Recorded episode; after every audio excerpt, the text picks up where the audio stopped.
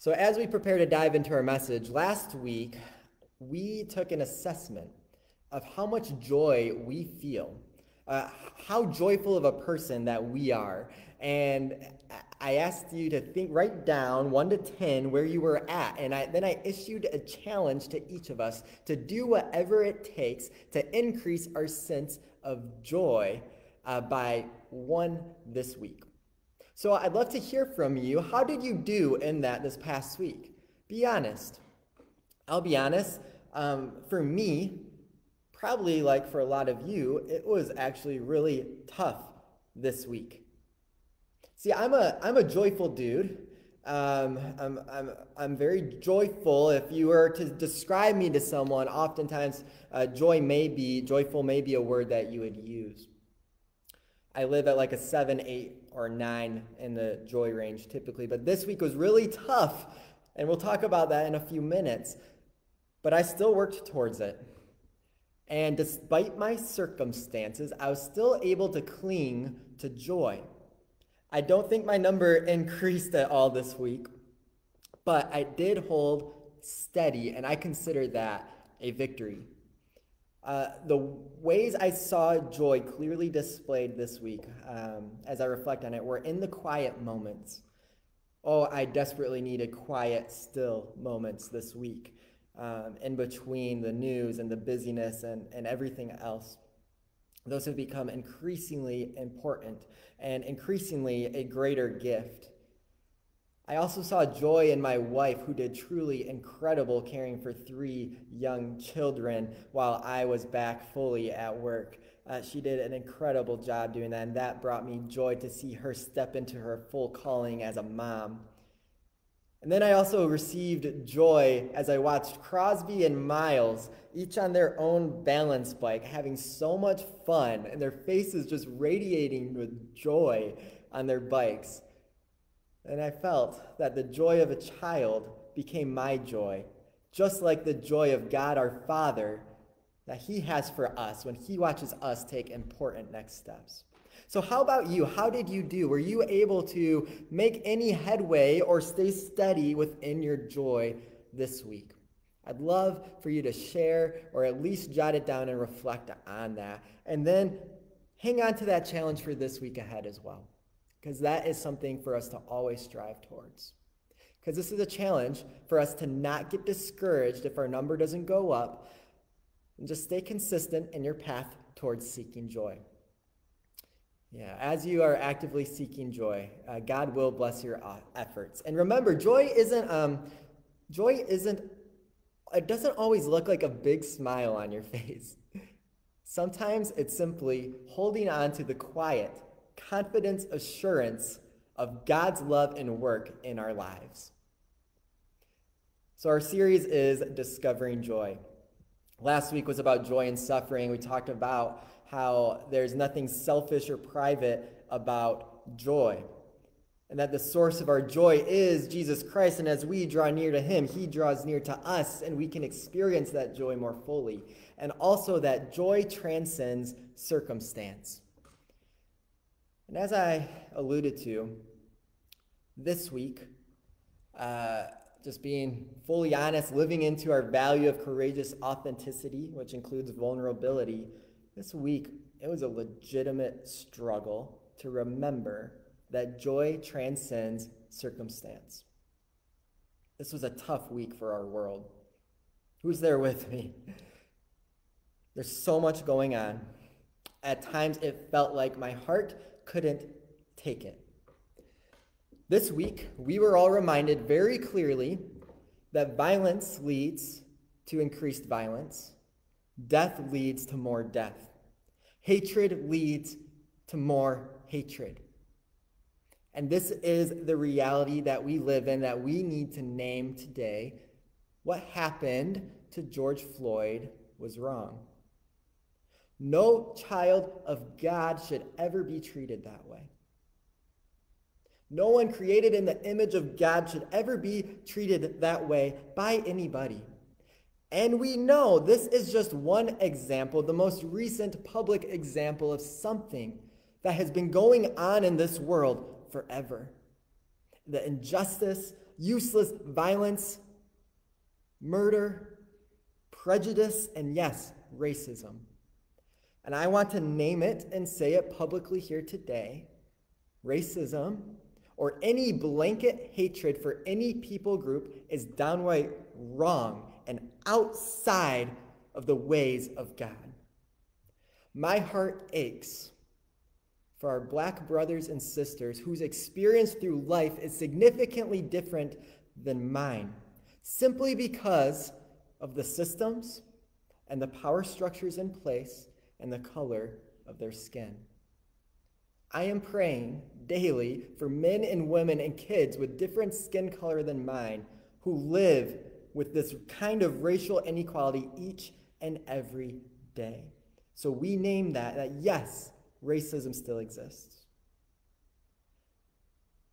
But my heart also aches for the good, hardworking, selfless police officers that put their lives on the line out of a heart to serve and protect their families, their friends, their communities day after day. For those that would never do something like what was done to George Floyd, but now are placed in even further danger simply because of the hateful, sinful, awful actions of a few.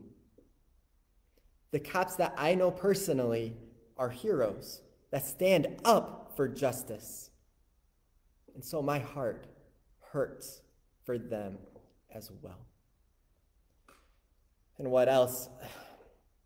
The harmful, violent protests. They're just wrong. I'm okay with peaceful protesting. That is a right that we all have. But when it turns violent, abusive, destructive, I, I don't even know how to make sense of that. When I wake up and I see what happened in Grand Rapids last night, two minutes from where I lived for six years, my heart aches. We see that violence brings more violence. And so my heart is aching today, this morning, this week, for this land that cries out for things to be made right because things as they are right now are so broken. And yet, we as Christians, this is no new truth to us. We know we live in a sinful and broken world. And this is not the kind of world we were created for. This is not the kind of world that I want or you want for my sons and daughter or any of ours. So, what can we do? As Christians, we are called to be peacemakers in this world.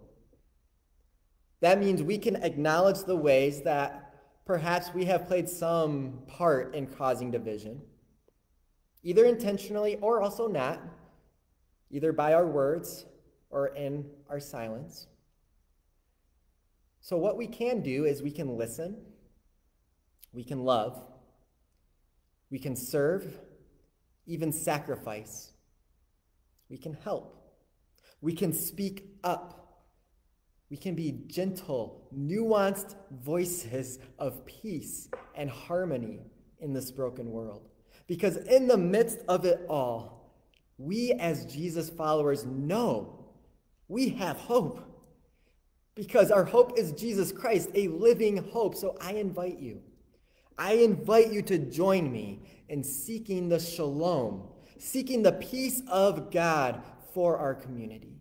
To share the peace that surpasses all understanding with this world by doing our part with what words and prayers and actions of love, joy, peace, patience, kindness, goodness, and self control, faithfulness that we have. And while we wade into the harshness of the world, what do we do?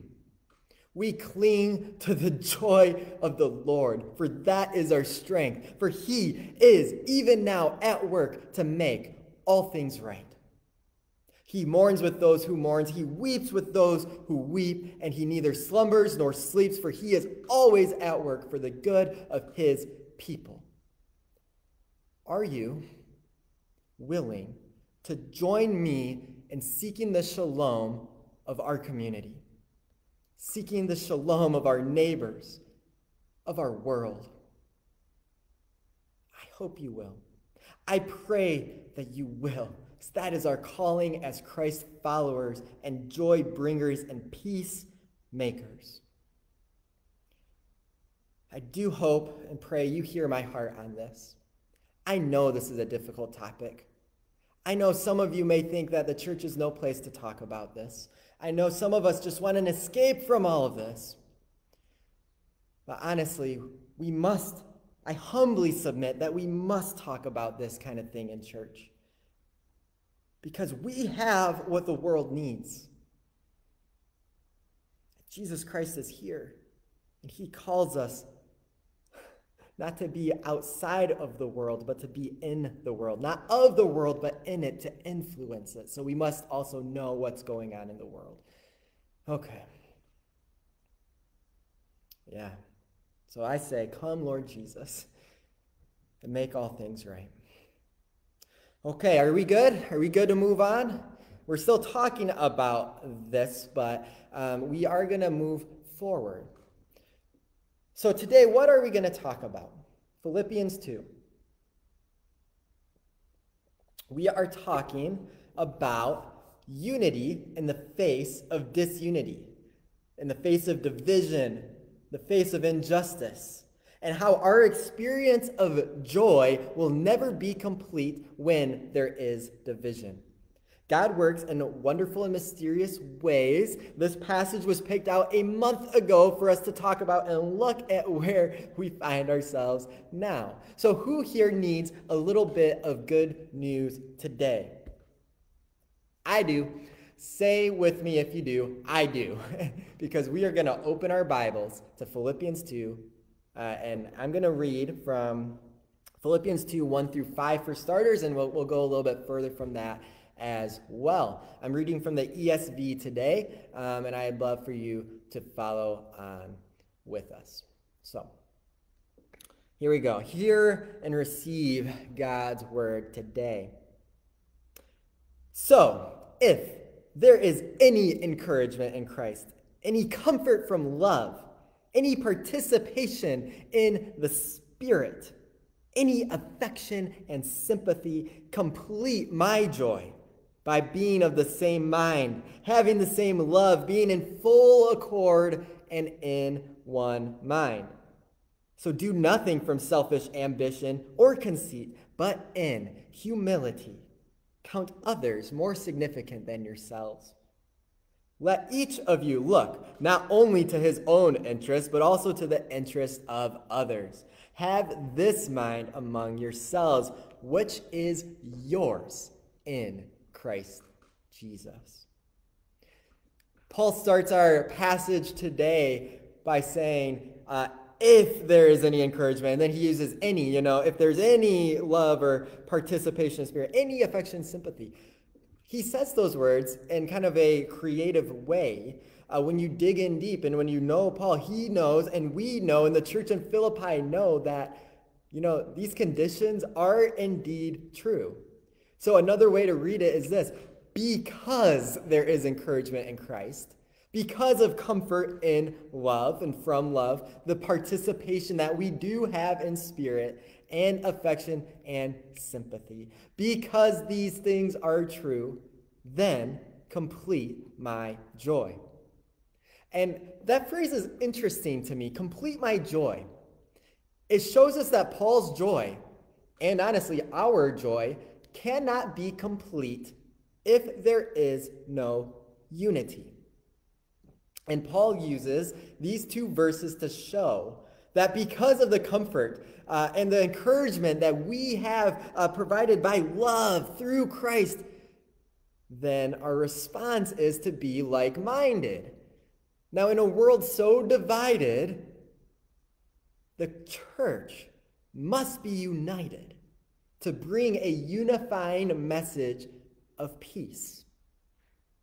Our joy, then, will never be complete while there is division. We won't be able to experience the fullness of joy until we do some work. Like it says in Psalm 133, verse 1, how good and pleasant it is when God's people live together in unity. Oh, how good and pleasant it is. But that word when troubles me. How good and pleasant it is when God's people live together in unity, suggesting we do not always live together in unity. And you and I both know that's true because we are humans. And we hate disharmony when it is close to us. Oh, we hate it. Sure, some of you maybe um, have people in your lives that you think just love to argue and fight. My encouragement to you is unless you want an argument or fight, do not say that to those people. And we know sometimes in church, because the church is a group of people, that we have disharmony or disagreements sometimes within the church. Sometimes over big things like doctrine and, and how and theology and how we view God.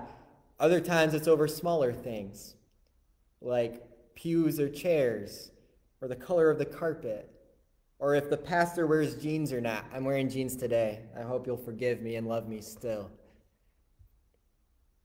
And yet, Paul continues on.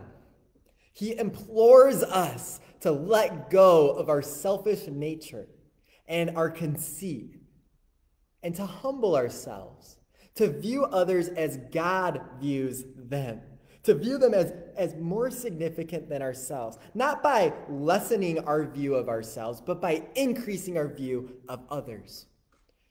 And then he tells them, and he tells us to be of the same mind which is ours in Christ Jesus. You see, it's ours. That means it is a choice to have the same mind because it is already ours for the taking. We have to choose it, however.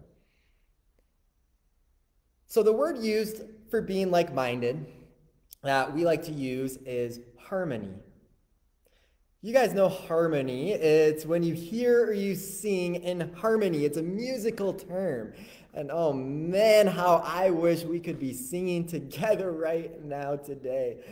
Harmonies and singing together, it's beautiful. Just think of our choir or when Ellison and Amy and others from the praise band who actually can sing, unlike me, come together and they join their voices. It's beautiful. And this is the amazing thing. I don't, don't, don't miss this point. Being like minded being in harmony is not where everyone believes the exact same thing about everything. No. It's where we can come together with different viewpoints and still love one another like a family and still talk openly, honestly, and humbly about those things together, seeking the things of unity, purity, and peace. That is what harmony is. In music, we know it's different parts alto, bass, tenor, soprano, and they all join together to make one thing of beauty. Honestly, I think our church does pretty well with this. In general, we are a pretty harmonious congregation. Yeah, we have opinions. Yes, I've heard some opinions. Yes, I've shared some opinions. But in general, we seek to share those in love. And in general, when we don't, we often will recognize it and seek to make it right. So I commend us in that, but also challenge us and encourage us to continue to step forward on that path. And so we desire this harmony.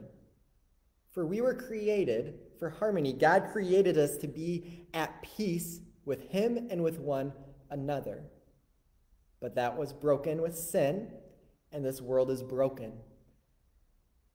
So, in our quest for harmony, how do we find our note?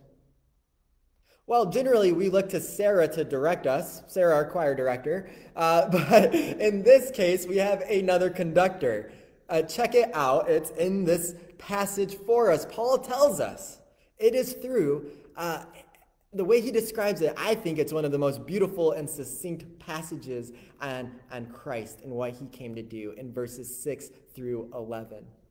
And it's also our call. Here's what unites us and allows us to find our place to bringing harmony. It is our call to be like Jesus Christ, who, though he was in the form of God, did not count equality with God a thing to be grasped. Oh, talk about humility. He then emptied himself. That is complete surrender and sacrifice by taking the form of a servant, being born in the likeness of men. And being found in human form, he humbled himself in the greatest act of humility ever by becoming obedient in the greatest act of obedience ever to the point of death, even death on a cross. Therefore, God has highly exalted him and bestowed on him the name that is above every name. And what is that name? Will you say it? That at the name of Jesus, every knee should bow, every, in heaven and on earth, and every tongue confess that Jesus Christ is Lord, to the glory of God the Father. Hallelujah. After hearing that, I don't know about you. I am ready to punch the devil in his face. I am ready to go to work.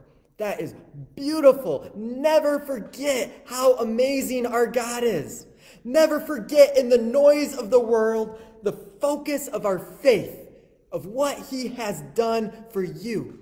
In the midst of this chaos, God is constant. He remains. God does not change. He is Lord. He is the Lord of all, and He is amazing. He is steady. He is our peace, our comfort, and our guide.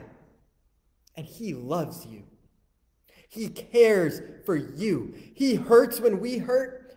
He is close to the brokenhearted, and someday He will come again to wipe every tear from every eye. What is it that God desires from us? He desires relationship.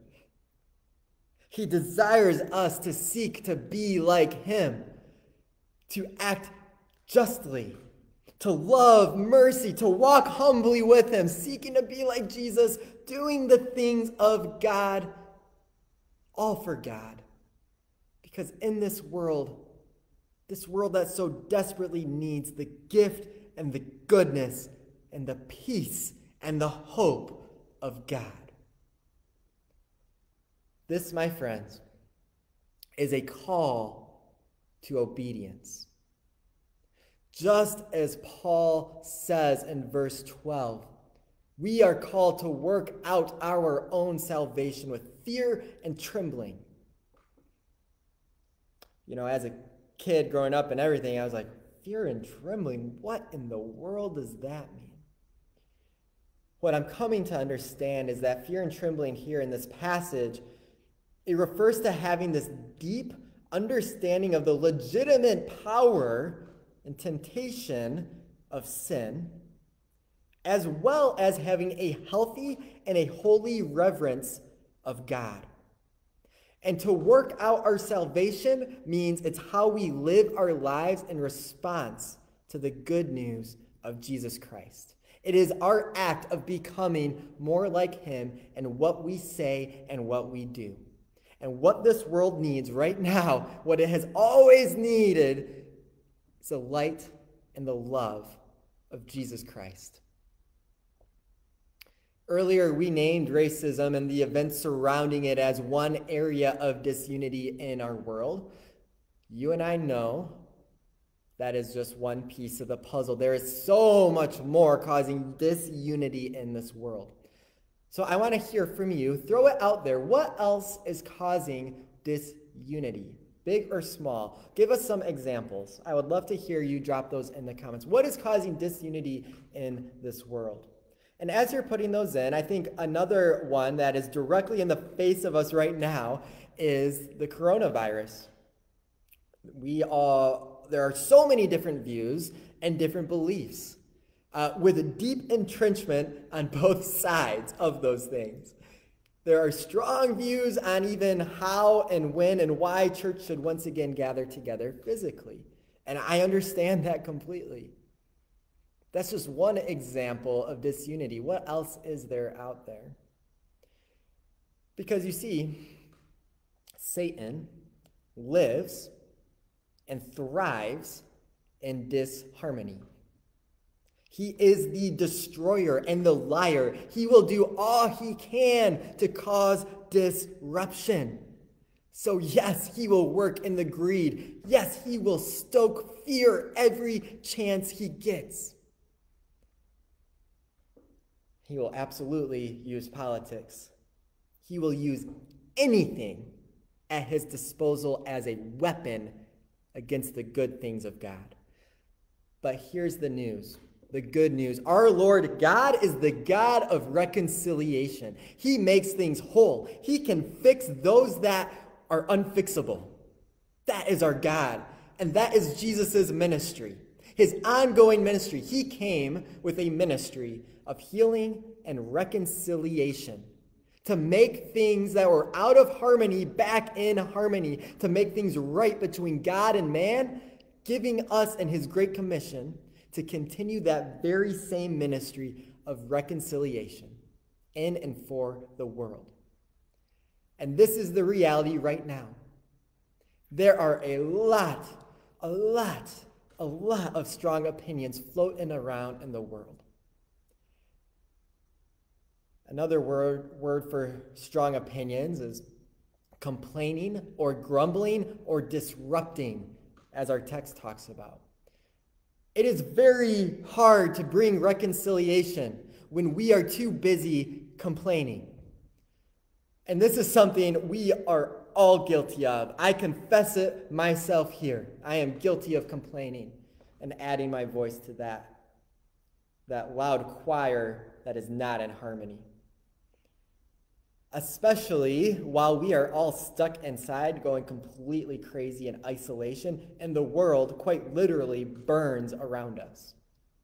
We have strong opinions about what the president should or shouldn't do, strong opinions about what our governor should or shouldn't do, or our state, whether people should wear masks or not, if we're blowing this way out of proportion or not. Maybe you're complaining right now about my message that this is too political or something, or it's carrying on too long and you're ready for lunch. Whatever it is, our strong opinions are causing others to be dismissive and divisive for others.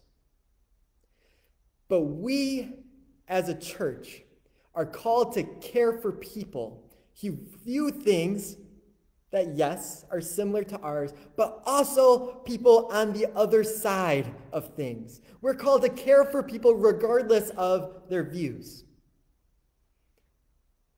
So the hard, ooh, gut punch question is this Is what we are saying, what we are sharing, what we are proclaiming destructive and dismissive towards, you know, the people over there on the other side? Because if so, I submit to you there is a better way towards peace. There is a better way. See what it says in verse 14 and 15. Do all things without grumbling or disputing so that you may be blameless and innocent, children of God, without blemish in the midst of a crooked and twisted generation, among whom you shine as lights in the world. This is where the rubber hits the road, and this is the hard, hard point for a lot of us. It's hard work to do this. Something that may be helpful for us as we consider this is this. There is a difference between having a strong conviction and having a strong opinion of something. See, conviction comes from the Holy Spirit. It is when it's about things of God and things that, in prayerful consideration, seeking God's wisdom and path and, and holding up to Him to, to search if there's any wrong way within us and to have God lead us in the way of everlasting life. It is when we feel the Spirit pressing something upon us, and so we are convicted. But opinions come from other sources.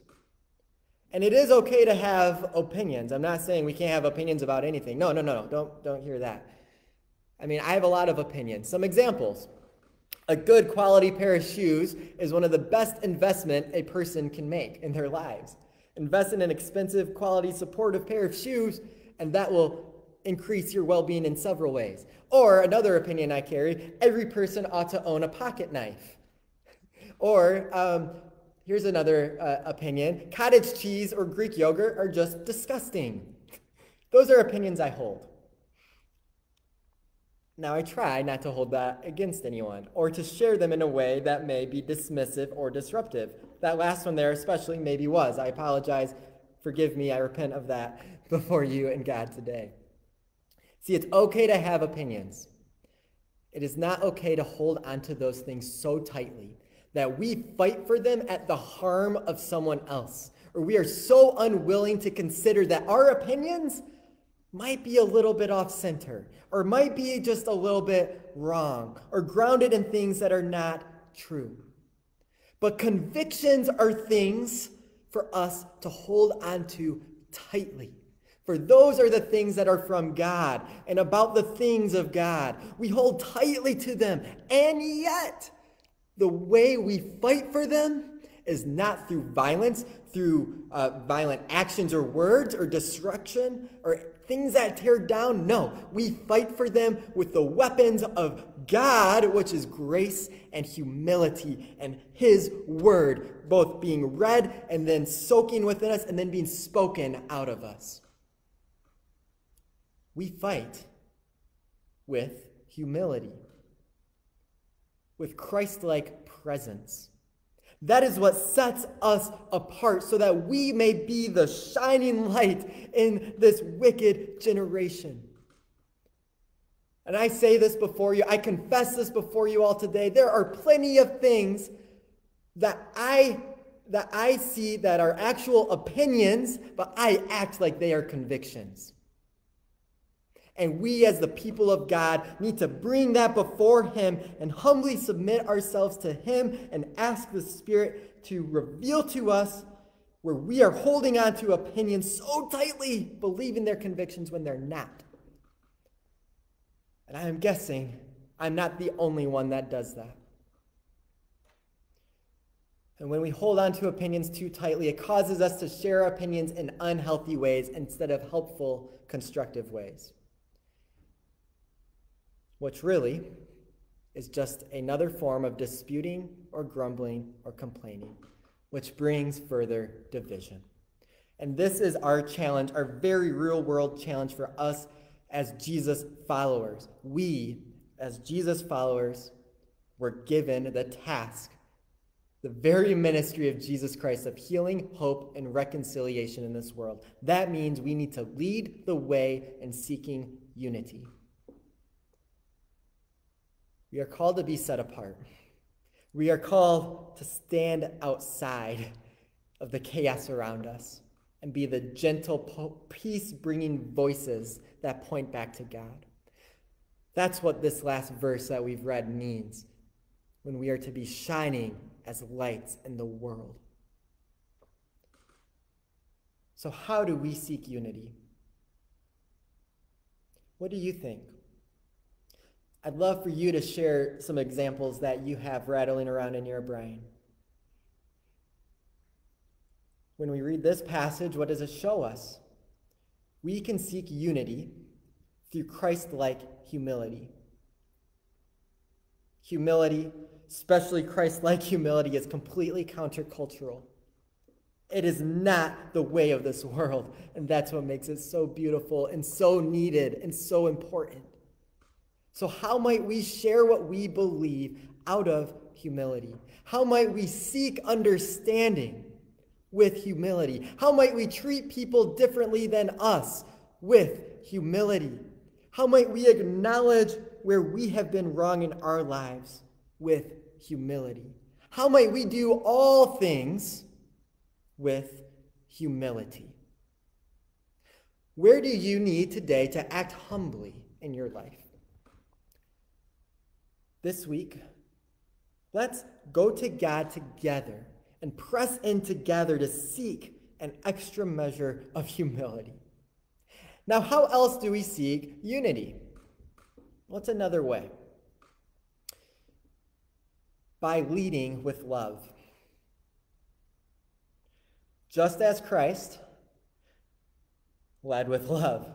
God had every single reason to treat us terribly. See, we often view justice with a human viewpoint, but if we try and consider it from God's perspective, He didn't have to do anything. He could just wipe us all out.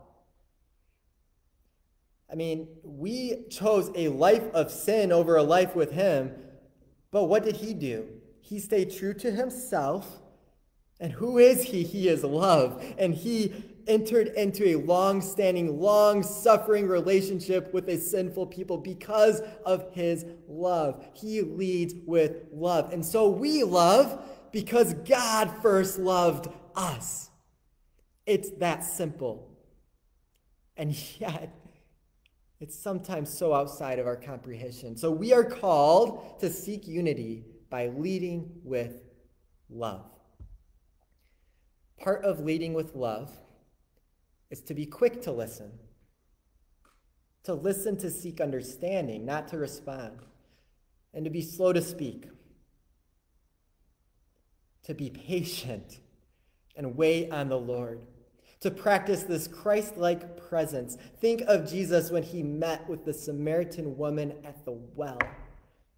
His gentleness, his humility, his kindness, his compassion, and still his willingness to speak the truth in love with her, to seek harmony and reconciliation. Because you and I know this love in itself, it is a verb, it is an action. It is. So, what will we do? We will look after the interests of others. We will not be filled with self seeking ambition. No, we will be like Jesus and in humility see the value and significance of others. And just as he came to set the captives free and bring hope and healing to all, we will seek to do the same. And we will not grumble and complain and dispute but work together for the things of unity, purity, and peace. For that is what the church ought to be known for. So that in this world that is crying out in the darkness, they may find the light and the life and the hope and the joy and the peace of Christ that is in us as we shine. And what happens when wrongs are made right? What happens when value is restored? What happens when things that were once divided come together again?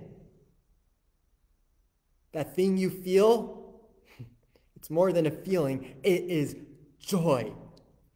Joy is what is experienced. Joy comes when wrongs are made right. Joy is made complete.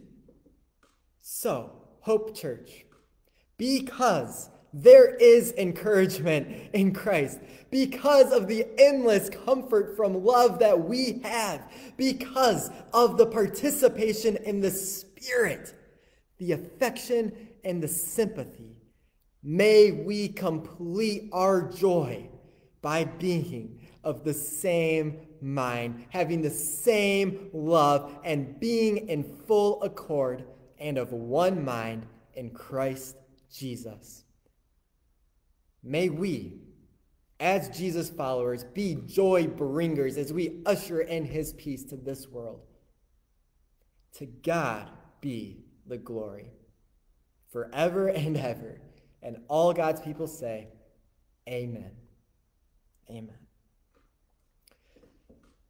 Let's turn our hearts, our minds, our entire beings to God in this moment in prayer. Will you pray with me, please?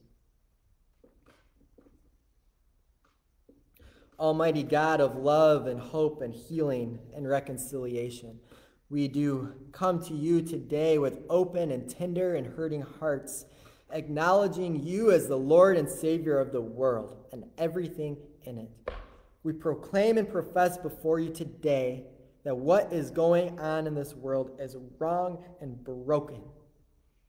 And we confess before you today that there are times when we try and pave our own way through it instead of seeking your peace and your shalom in the ways you would have us. So today, Lord, we pray that you might convict us of what it is you will have us do, what it is you will have us say, what it is you will have us stop doing and saying, Father. I pray that your Holy Spirit even now reveals to each of us what you will have us do as our next step of action in response to bring harmony to this hurting and broken world. For God, you can and you will make all things right, and you have called us to be a vested part of that. So, in the face of racism, we say enough. In the face of injustice against police, we say enough. In the face of all hatred and harm and violence and hurting and brokenness, and what is it at the heart, God? But sin, we say enough. We pray for those that are hurting, God. We pray for your love to be made real today. And outside of this, God, we pray for unity, that we may be one in spirit, one in, in Jesus Christ, to remember our one baptism, and that we are one church and one people unified under you, one true God and King. Our hearts have been heavy, Lord, and yet you, we know that you draw near. So help us feel you today. For those that have been experiencing loss and remembering the loss of loved ones this past week, for those that are dealing with medical conditions, be it upcoming surgeries or past surgeries they're healing through, for the fear and concern over this coronavirus and the uncertainty of how to live and act, we pray, come, Lord Jesus, and make a way. Fill us with your hope and your joy and your peace today for we're crying out for it, God. But we know we have it in you. May the world feel your joy in a profound way this week, God. We believe it because you are our God and Creator, and in you all things are possible. So may it be done, Lord. We love you. We pray all of this in the power and the authority and the majesty and the might of Jesus' name. Amen.